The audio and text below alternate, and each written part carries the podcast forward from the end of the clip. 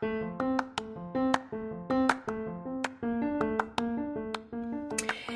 everybody, and welcome to season two of the All About Everest podcast. And I'm your host, Pauline Reynolds Nuttall. On this podcast, you can get anything and everything about Mount Everest, including interviews, book recommendations, tips, updates, and a whole lot more. So, welcome to the spring 2023 Everest climbing season. And here we go.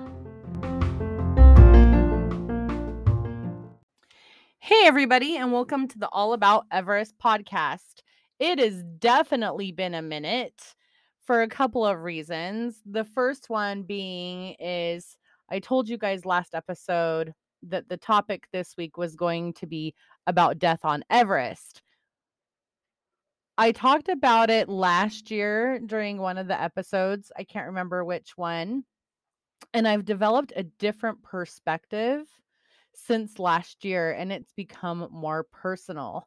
So it was a harder topic for me to address this time around. And every time I would sit down,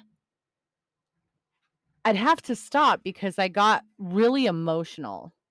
And the second reason why it's been so long, it is so hard to score interviews right now because guess what? Everybody has been on Mount Everest or climbing other peaks in the Himalayas, South America, etc. And this is like the climbing season right now. But now that everyone is returning home, I've got a couple interviews lined up and we'll go from there. And I apologize, you might hear my vacuum in the background. Oh my gosh, you guys, I have a killer deal for you as you guys know, I'm super outdoorsy and I camp over 45 nights a year, which isn't a lot, but it is because I have a family. And one of the ways that I find affordable gear and also discover new things as well is by subscribing to the Nomadik subscription box. It's a subscription box that comes once a month or quarterly. And it has outdoor gear in it. I have discovered some of the most amazing brands that I absolutely love and, and things that I wouldn't even have tried. I've tried because of my subscription.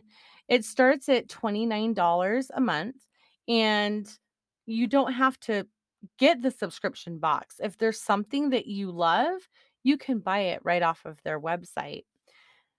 The code to use to get 10% off is Everest, and their website is thenomadik.com. That's the nomadic with a K.com. And I'll have a link in this description of this podcast episode. All right, just to get some housekeeping things out of the way. Again, today's episode is going to be about death and dying on Everest. Next episode is going to be a summary of the spring 2023 season on Mount Everest, including statistics and highlighting some of the climber stories. The episode after that is going to be my personal opinion and a review of the docu-series Finding Michael. People have been attempting to reach the summit of Mount Everest since 1922 with George Mallory's first expedition and it turned deadly very quickly.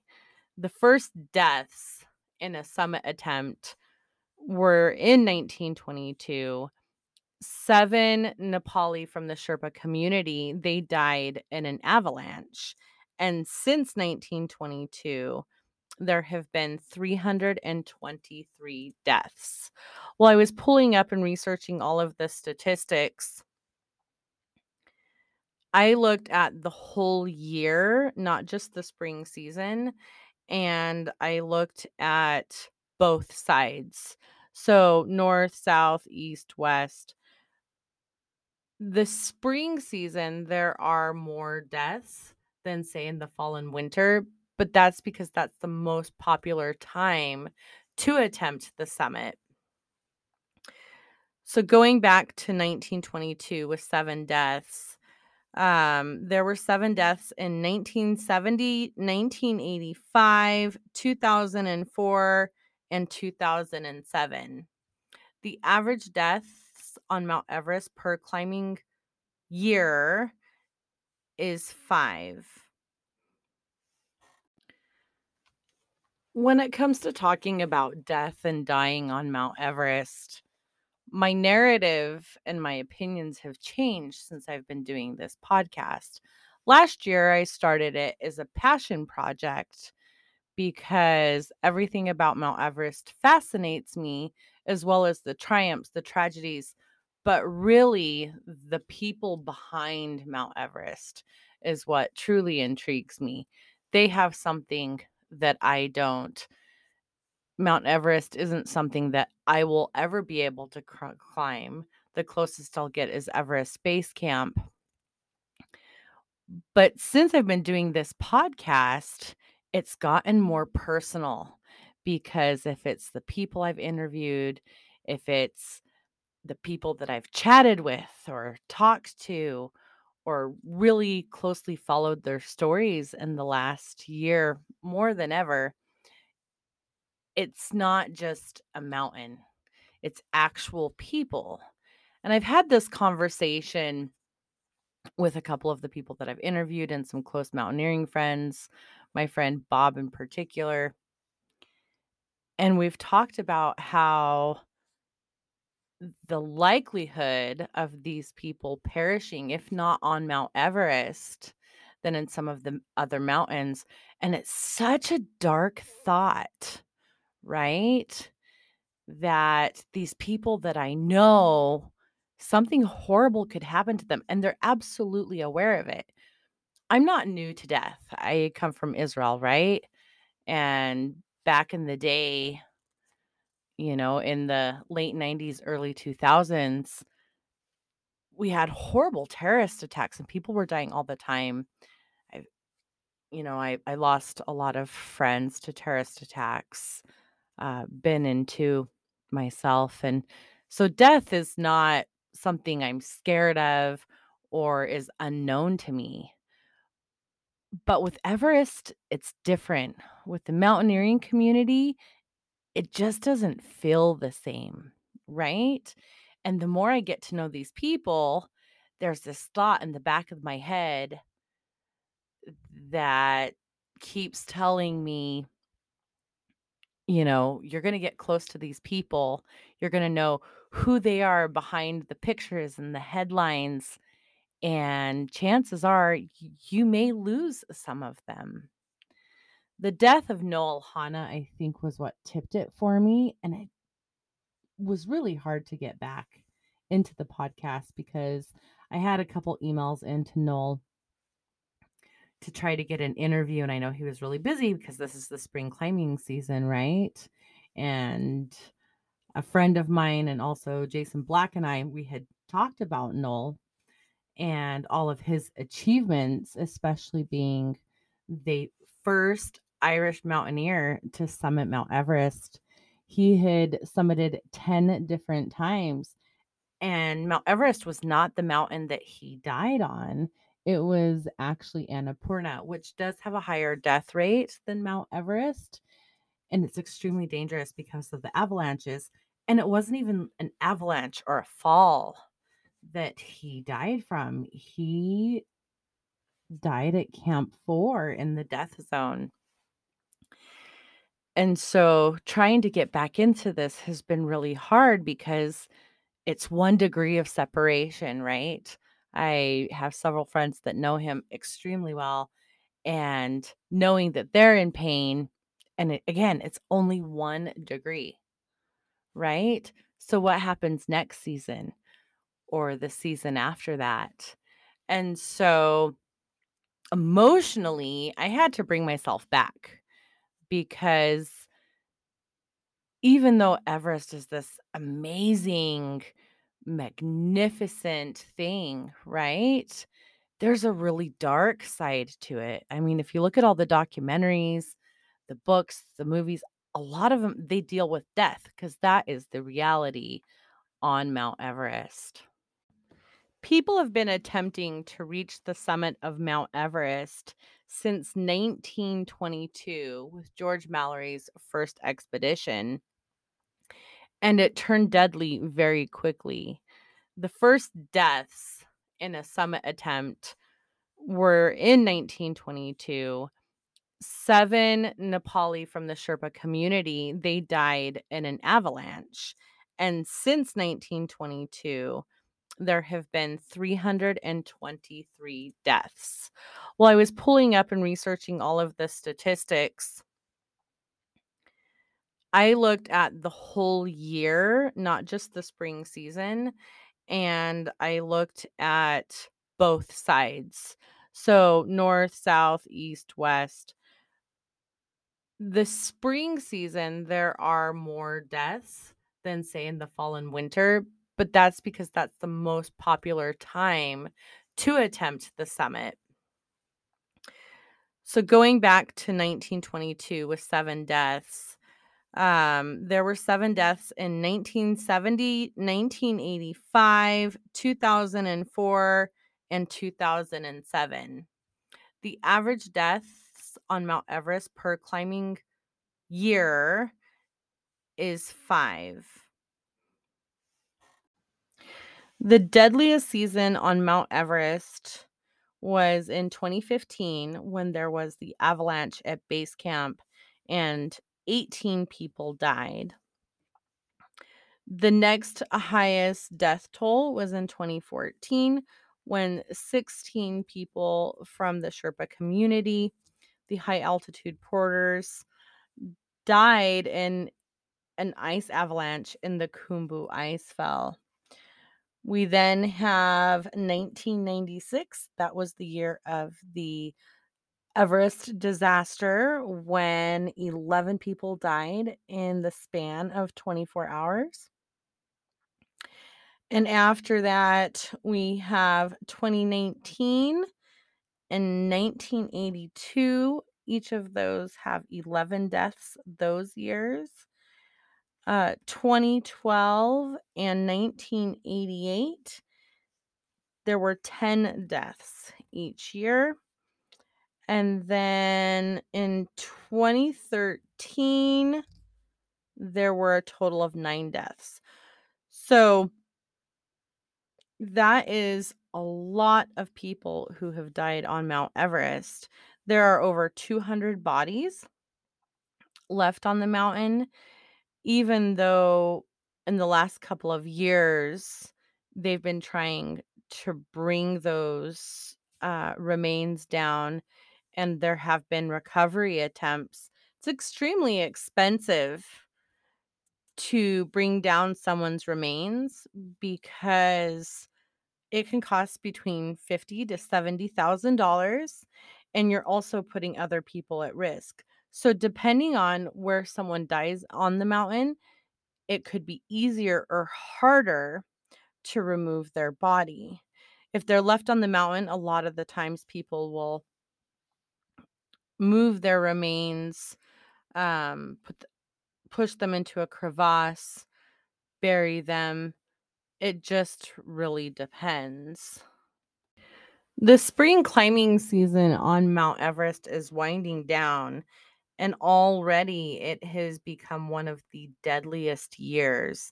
11 people have died so far on Mount Everest, and there are three climbers who are missing.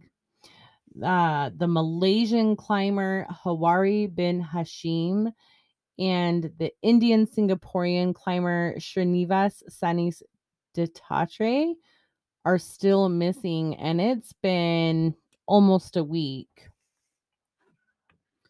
The Hungarian climber Suhajda Gillard, I hope I pronounced his name right, uh, has been missing. They believe that they have located him at about 8,780 meters just below the Hillary step. A team did find him and they were able to identify him. He showed signs of life. However, he had significant frostbite and he appeared to be suffering from high altitude sickness. So, what they're going to do in the next 24 hours is they're going to try to locate him by helicopter and they're also sending up a Sherpa team.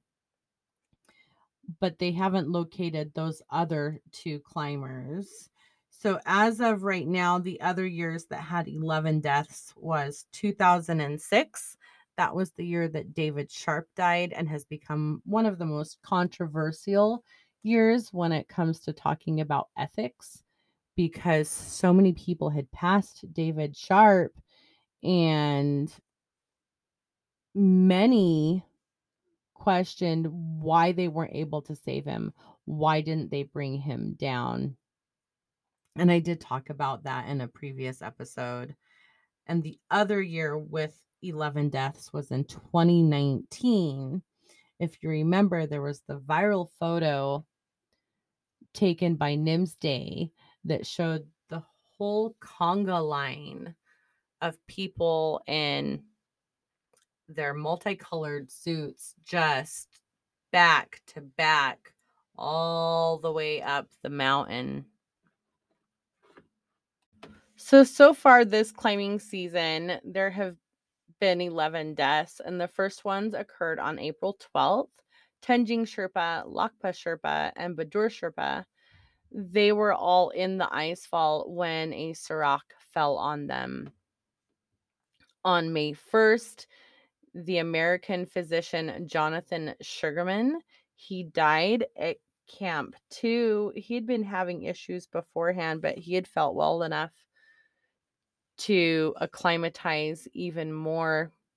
On May 16th, Purba Sherpa passed away near the yellow band just above Camp 3. He was part of the Nepal Army Mountain Cleanup Campaign. They're working really hard to clean up Sagarmatha, Chomolungma, Mount Everest, whatever, however you call it.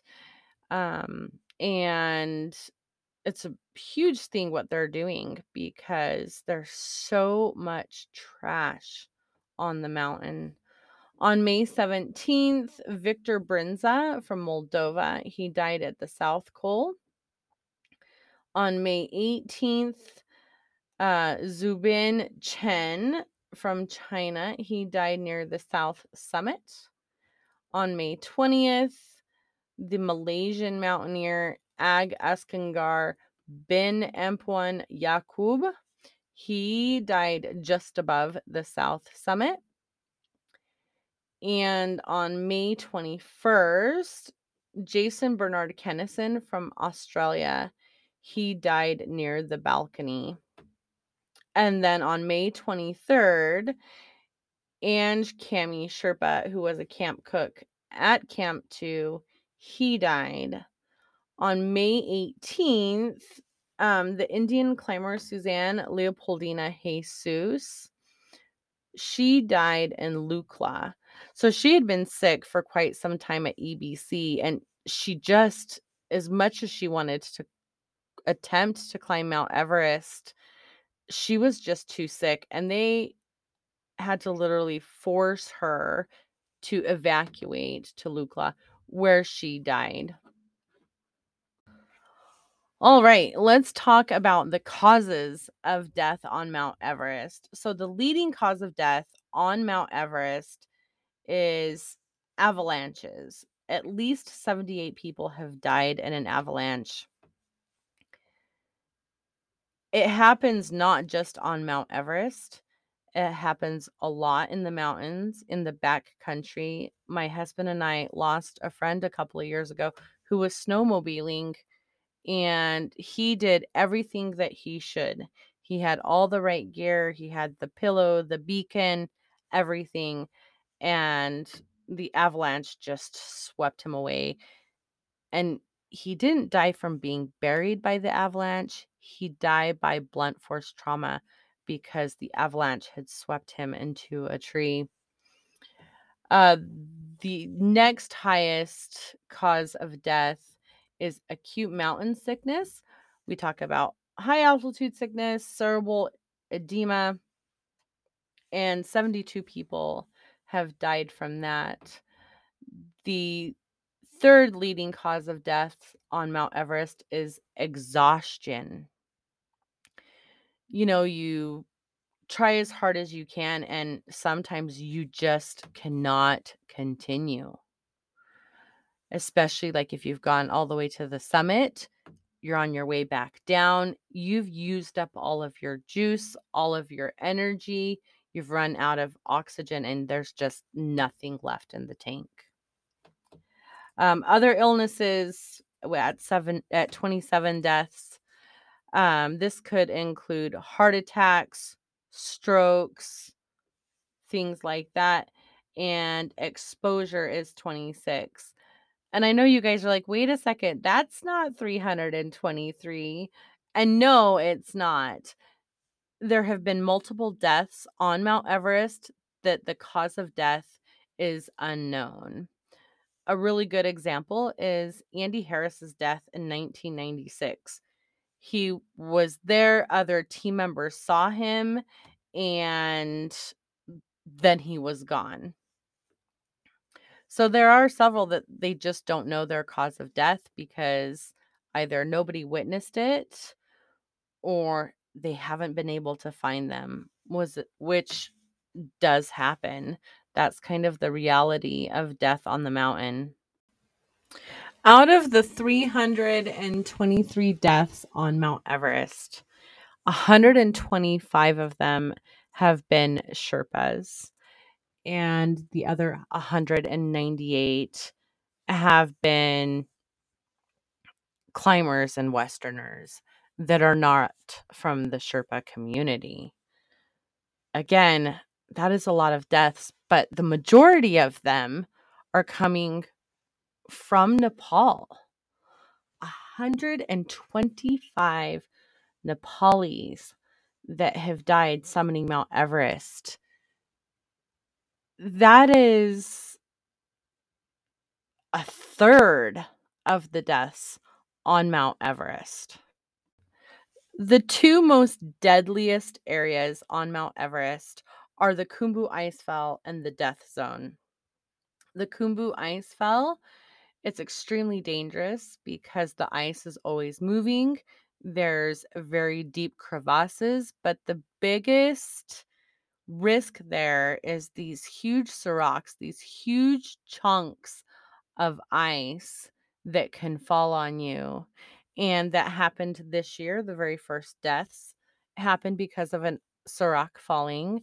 And then you have 2014 when one big ice serac killed 16 from the Nepalese community my son often describes to people what a serac is. He thinks it's cool that he knows this fancy word. He's only seven, and he says it's the size of our house. And imagine a huge block of ice as big as a building just collapses on you. And then the reason why so many people die in the death zone, which is again anything over 8,000 meters, a lot of it is after they've already summited and they're on their way down. They're so exhausted. They may have run out of oxygen. Their bodies are just starting to break down and even and, and this is real like eat themselves. Um so imagine you've used all your fuel, there's nothing left and you just can't get back down. And that's one of the things that a lot of people discuss is, you know, if you can make it to the top, are you going to be able to get back down? And in 1996, which is a great example, all of those people, the majority of those people who died, they had summited, they had reached the top of Mount Everest. And they they just couldn't make it they just couldn't continue back down they got lost they died from exposure they died from the horrible weather um if they'd had more reserves in their tank they may have not perished up there as i said earlier a lot of attempts are being made to instead of leaving people on the mountain that have died to bring them back down. And a lot of it has to do with how the mountain has just become overrun with stuff that should not be there, including dead bodies, pieces of tents, human waste, things like that. And if you want to get an idea of that conversation that these climbers have with their families on alanarnette.com he every single year he says have that conversation and he really goes in depth but in the book naked at the knife edge by vivian james rigney he really goes into detail like the piece of paper that he was given listing like how much it's going to cost and what can can happen to his body if they're able to retrieve it because not only is it extremely expensive if they can find you it's also putting other people at risk so if it were me and I were to die on Mount Everest, I would just want to be left there. A, because it's doing something that I love. B, I don't want to risk other people's lives in closure for my family because maybe I had that conversation with them and see the amount of money that it would cost to retrieve my body. It's just too much. Now, again, I don't believe I will ever attempt to summit Mount Everest because I don't have that. Oh, that that factor. I don't know if it's a gene, if it's a type of energy, if it's a personality trait. Um, but if I were to attempt Mount Everest, that's what I would want. I would want to just be left there. Push me into a big hole. I'm totally fine with that. I think that would be the best thing. But again, you know, people pay. People have insurance. There's a reason why they have the insurance. And unfortunately, part of it is body retrieval again, that book that really gets into detail, Naked at the Knife Edge by Vivian James Rigney. It came out last year. It's a fantastic book, but that was one of the key things that kind of hit me. I believe it's in the very first chapter. And uh, he's given this piece of paper that says, Well, if you die at this elevation, then this will happen. And this is how much it will cost. And if you die at this elevation, this is what will happen and this is what it will cost. And if you die in the death zone, this is what will happen and you'll be left there. What a hard podcast episode. I can't believe that this one was so hard for me to get into. Last year, it was easy, but this year it was just heavy. It really, really weighed on me. So the 2023 season is coming to an end. There are three missing climbers currently on Mount Everest, and I am sending prayers, prayers to them, to their families, to those who are trying to find them and bring them back. I hope that everything turns out for the best. And you never know, miracles, they can happen, right? The climber Anurag Malu, he fell and for three days he was deep down in a crevasse on Annapurna. And they thought it was a retrieval mission. They didn't realize that he was still alive and it was actually going to be a rescue. Three days in the cold, in the dark, he was hypothermic, frostbite, barely alive, but they were able to rescue him. Look at Beck Weathers, again from 1996. It's just a good reference because of everything that happened. Beck Weathers left for dead. They thought he was gone, and yet somehow he made it back